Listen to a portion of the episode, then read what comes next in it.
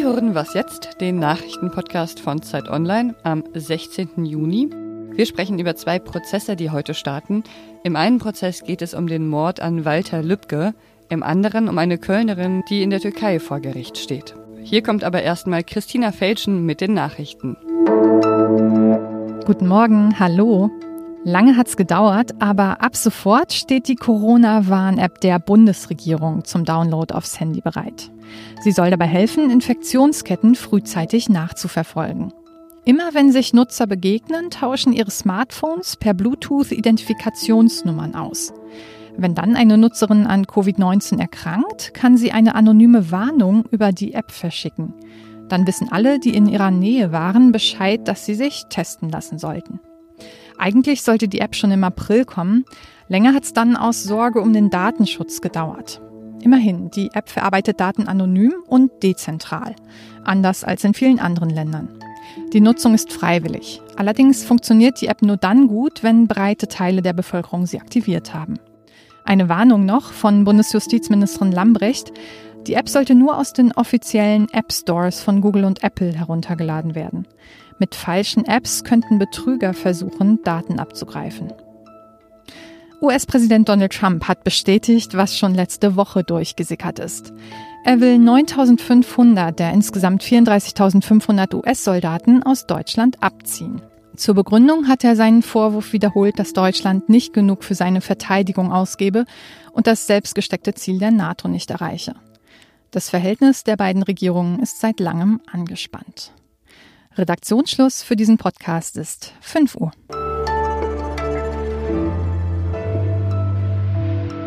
Ich bin Pia Rauschenberger, schön, dass Sie Was jetzt hören. Vor einem Jahr wurde der CDU-Politiker Walter Lübcke auf der Terrasse seines Hauses in Nordhessen von einem Rechtsextremisten erschossen. Stefan E. hat die Tat zunächst gestanden, dann das Geständnis zurückgezogen. Heute beginnt der Prozess gegen ihn und einen weiteren Angeklagten. Martin Steinhagen lebt in Hessen und berichtet für Zeit Online über den Prozess. Hallo Martin. Hallo. Vor ein paar Wochen hast du hier im Podcast ja schon mal ausführlicher erzählt, was Walter Lübcke so für ein Mensch war. Und jetzt möchte ich nochmal über die Angeklagten sprechen. Wer sind denn die beiden, die im Prozess beschuldigt werden? Wir haben es mit zwei Angeklagten zu tun. Beide haben eine Biografie, die viele, viele Jahre in der extrem rechten Szene spielt. Der Hauptbeschuldigte ist Stefan E., 46 Jahre alt. Er ist schon sehr, sehr früh, schon als Jugendlicher aufgefallen mit Straftaten, auch rassistisch motivierten Taten. Er hat zum Beispiel als Heranwachsender einen Mann auf einer Bahnhofstoilette angegriffen mit einem Messer und schwer verletzt. Ein türkischer Imam, wie sich später herausgestellt hat. Und entwickelt sich dann, so scheint es zumindest, in Richtung AfD hin, fühlt sich wohl von dieser Partei vertreten. Recherchen von Zeit Online haben gezeigt, er hat auch gespendet für die AfD. Er ist bei Demonstrationen in Thüringen dabei, wo er den Björn Höcke spricht. Um diese Zeit rum, wir erinnern uns auch an die Diskussionen, die es damals gab, die Angriffe auf Geflüchtete und ihre Unterkünfte. So heißt es jetzt in der Anklage, hat er eben 2016 genau zu dieser Zeit einen jungen Iraker angegriffen, mit dem Messer schwer verletzt. Das ist auch eine Tat, für die er jetzt angeklagt wird. Und der andere der beiden, wofür wird er eigentlich angeklagt? Markus H., dem zweiten Angeklagten, wird Beihilfe zum Mord vorgeworfen. Die Bundesanwaltschaft sagt, er hat Stefan E. psychische Beihilfe geleistet. Er hat ihn unterstützt und bestärkt in seinem Vorhaben. Er hat ihm das Schießen beigebracht und er soll ihm den Kontakt zu einem Flohmarkthändler vermittelt haben, von dem an die Tatwaffe stammt. Sie werfen ihm nicht vor, dass er in den konkreten Mordanschlag eingeweiht gewesen sei. Es gibt zwar Zeugen, die sagen, sie halten das für unwahrscheinlich, dass Markus H. davon nichts wusste, aber die Bundesanwaltschaft sagt, nein, eingeweiht in die konkrete Tat war er nicht, aber er hat in Kauf genommen, dass sein Kamerad Stefan E. so etwas tun würde. Spielt das im Prozess eigentlich eine Rolle, aus welchen Gründen eben Stefan E. Walter Lübcke ermordet hat? Naja, das wird eine Rolle spielen, das Motiv. In der Anklageschrift heißt es ja, die Tat sei geschehen, um Walter Lübcke für seine Haltung in der Flüchtlingspolitik abzustrafen, also auch aus einem klar politischen Motiv heraus. Deswegen hat es ja auch die Bundesanwaltschaft übernommen. Und sie sagen, der Täter, der wollte damit ein öffentliches Fanal setzen gegen die von ihm abgelehnte, wie es heißt, gegenwärtige staatliche Ordnung. Würdest du sagen, das ist ein Prozess, der uns in Erinnerung bleiben wird? Ja, ich glaube, es ist bestimmt ein Prozess, auf den man zurückblicken wird. Er hat sicherlich eine große Bedeutung. Zum einen, das wird ja auch häufig in dem Zusammenhang genannt, weil es mutmaßlich der erste Mord an einem hohen Amtsträger von Rechtsextremisten ist nach dem Zweiten Weltkrieg und zugleich, weil der Fall natürlich auch aktuelle Dynamiken sehr gut zeigt. Wir haben es ja hier mit jemandem zu tun, bei Walter Lübcke, der über Social Media in wenigen Tagen bundesweit zur Hassfigur werden konnte und in dem Fall in einer Blase, die weit über die Neonazi-Szene hinausgereicht hat. Wir haben das ja gesehen, dass er bei Pegida und AfD, aber genauso auch von Erika Steinbach mit diesem Zitat immer wieder in Verbindung gebracht wurde. Und man sieht eben auch, welche neuen Mischszenen und Allianzen dort entstehen. Die beiden Angeklagten kommen ja eigentlich aus der klassischen Neonazi-Szene, aber tauchten eben zuletzt immer wieder bei solchen Demonstrationen auf, aus dem Umfeld AfD und Ähnliches. Vielen Dank, Martin. Sehr gerne.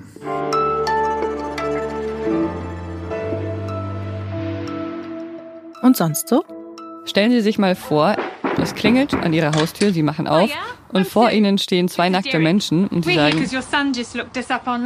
hi, ihr Sohn schaut uns regelmäßig beim Sex zu. So beginnt eine Aufklärungskampagne in Neuseeland, die gerade in den sozialen Medien viral geht. Und die zwei nackten Leute, die da vor der Tür stehen, die sagen dann auch sowas wie, ja, normalerweise performen wir eigentlich nur für Erwachsene, aber ihr Sohn, der ist ja noch ein Kind und der weiß wahrscheinlich noch gar nicht, wie Beziehungen eigentlich wirklich funktionieren. Und deshalb wollen wir es ihm eigentlich nochmal lieber erklären, damit er keinen falschen Eindruck bekommt. We don't even talk about consent, do we? No, just get straight to it. Yeah, and I'd never act like that in real life. Consent, Romantik, das alles kommt in Pornos ja nicht vor. Aber statt Pornografie generell zu verteufeln, geht es in der Kampagne eher darum, aufzuklären. Und ich finde, das ist mal wieder ein gutes Beispiel für meine Theorie, Neuseeland ist das neue Skandinavien. Also so eine Kampagne würde ich mir in Deutschland auch wünschen. Alright, Maddie. It sounds like it's time to have a talk about the difference between what you see online and real-life relationships.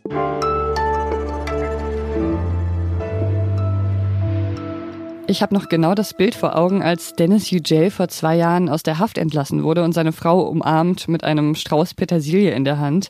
Dass sein Fall so gut ausgegangen ist, das hat bestimmt auch damit zu tun, dass der Fall so viel Aufmerksamkeit bekommen hat, vor allem auch in Deutschland. Aber das ist ja nicht bei allen Menschen so, die in der Türkei inhaftiert oder angeklagt sind. Selbst nicht bei allen, die einen deutschen Pass haben. Zum Beispiel die Kölnerin Gönül Örs wird beschuldigt, Terrorpropaganda für die verbotene kurdische Arbeiterpartei PKK gemacht zu haben. Heute startet ihr Prozess in der Türkei. Und Isio Erich, der berichtet immer wieder über die Türkei, fährt, wenn es möglich ist, auch hin. Hallo Isio. Hallo Pia. Was wird Gönül Örs denn genau vorgeworfen? Also im Kern der Vorwürfe steht eine Veranstaltung im Jahr 2012 in Köln. Dort hat Gönül Örs an einer Protestaktion teilgenommen, an der auch Menschen beteiligt gewesen sind, die der PKK nahestehen sollen. Darüber hinaus gibt es aber weitere mögliche Gründe dafür, dass sie unter Druck geraten ist. Gönül Örs ist die Tochter von Hozan Cane, einer bekannten kurdischen Musikerin, die in der Türkei inhaftiert worden ist, weil sie Terrorpropaganda begangen haben soll. Und Gönül Örs ist in die Türkei gereist, um ihre Mutter zu besuchen und sich dort für sie einzusetzen. Und in diesem Zuge wurde sie dann auch festgenommen. Grundsätzlich gilt für die Türkei sicherlich, wenn es darum geht, dass Menschen, die sich mit Gruppen sympathisieren, die zum Beispiel der kurdischen Bewegung nahestehen, die sich für Abdullah Öcalan einsetzen, wie auch immer, dass dort ein Zeichen gesetzt wird. So nach dem Motto, jeder, der sich gegen unsere Regierung stellt oder mit Gruppen sympathisiert, die dies tun, muss damit rechnen, festgenommen zu werden. Und zwar egal, wo man herkommt. Gönül Örs hat nicht nur einen türkischen, sondern auch einen deutschen Pass. Das Gleiche gilt für ihre Mutter Hozan Cane. Und beide leben eigentlich in Köln.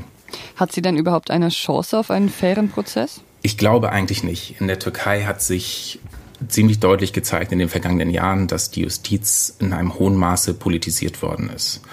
Man hat immer wieder gesehen, dass gegen Menschen ein Haftbefehl erhoben wurde, sie im Gefängnis verschwunden sind, es Monate, manchmal Jahre dauerte, bis überhaupt eine Anklageschrift vorlag. Und es gibt zum Beispiel den bekannten Fall von Osman Kavala, einem Kulturmäzen, wenn dann ein Gericht mal so eine Person freispricht, dann kann es auch ganz schnell wieder passieren, dass ein neuer Haftbefehl da ist. Das war bei Osman Kavala so. Das heißt, die Chancen auf einen wirklich fairen Prozess sind sehr, sehr gering in der Türkei. Die Oberbürgermeisterin von Köln, Henriette Reker, und 9 Bundestagsabgeordnete haben ein Solidaritätsschreiben verfasst für Gönül Örs. Aber ansonsten gab es bisher jetzt von deutscher Seite noch nicht so viel politische Aufmerksamkeit dafür. Woran liegt das denn? Ich glaube, das hat mehrere Gründe. Du hast ja das Beispiel Deniz Yücel erwähnt. Das war ein unglaublich öffentlichkeitswirksamer Fall. Zum einen, weil er ein bekannter, unabhängiger und auch sehr freigeistiger Journalist ist, der eine große Lobby in Politik und in Medien hinter sich hat. Das hat enorm geholfen. Da wurde einfach wahnsinnig mobilisiert. Da war die Unabhängigkeit dieser Person immer sehr, sehr klar und offensichtlich. Im Fall von Gönül Örs und auch ihrer Mutter Hozan Cane ist es so, dass sie mehr oder weniger in irgendeiner Form Teil kurdischer Bewegung sind. Und deswegen ist der Fall einfach so ein bisschen unklarer und es ist schwieriger, dort dann große Menschenmengen zu mobilisieren, denke ich. Ein weiterer Grund, warum dieser Fall nicht so viel Aufmerksamkeit auslöst, ist sicherlich auch, dass es insgesamt nicht mehr so viele klare Fälle von politischen Gefangenen aus Deutschland in der Türkei gibt. Also wir haben im Augenblick, ich glaube, 59 inhaftierte Deutsche in der Türkei und etwa 66 Menschen, die eine Ausreisesperre haben in der Türkei. Dazu muss man aber sagen, dass ein Großteil dieser Menschen wegen Diebstahldelikten, Körperverletzungen und Drogendelikten und dergleichen in Haft sind. Das heißt, das sind jetzt nicht diese typischen politischen Fälle wie ein Deniz Yücel. Deswegen ist, glaube ich, insgesamt die Aufmerksamkeit auf die Situation dort etwas geringer. Was durchaus aber auch problematisch ist, denn es sind unglaublich viele Türken in Haft. Und das als politische Gefangene beziehungsweise aus politischen Gründen. Mhm. Ja, vielen Dank, die ESU, für das Gespräch. Sehr gerne. Das war Was jetzt für heute Morgen. Heute Nachmittag hören wir uns dann wieder, wenn Sie mögen. Falls Sie Fragen haben zur Corona-Krise oder zu anderem im Leben, dann schreiben Sie uns gerne an wasjetzt@zeit.de. Ich bin Pia Rauschenberger. Ich wünsche Ihnen einen schönen Tag.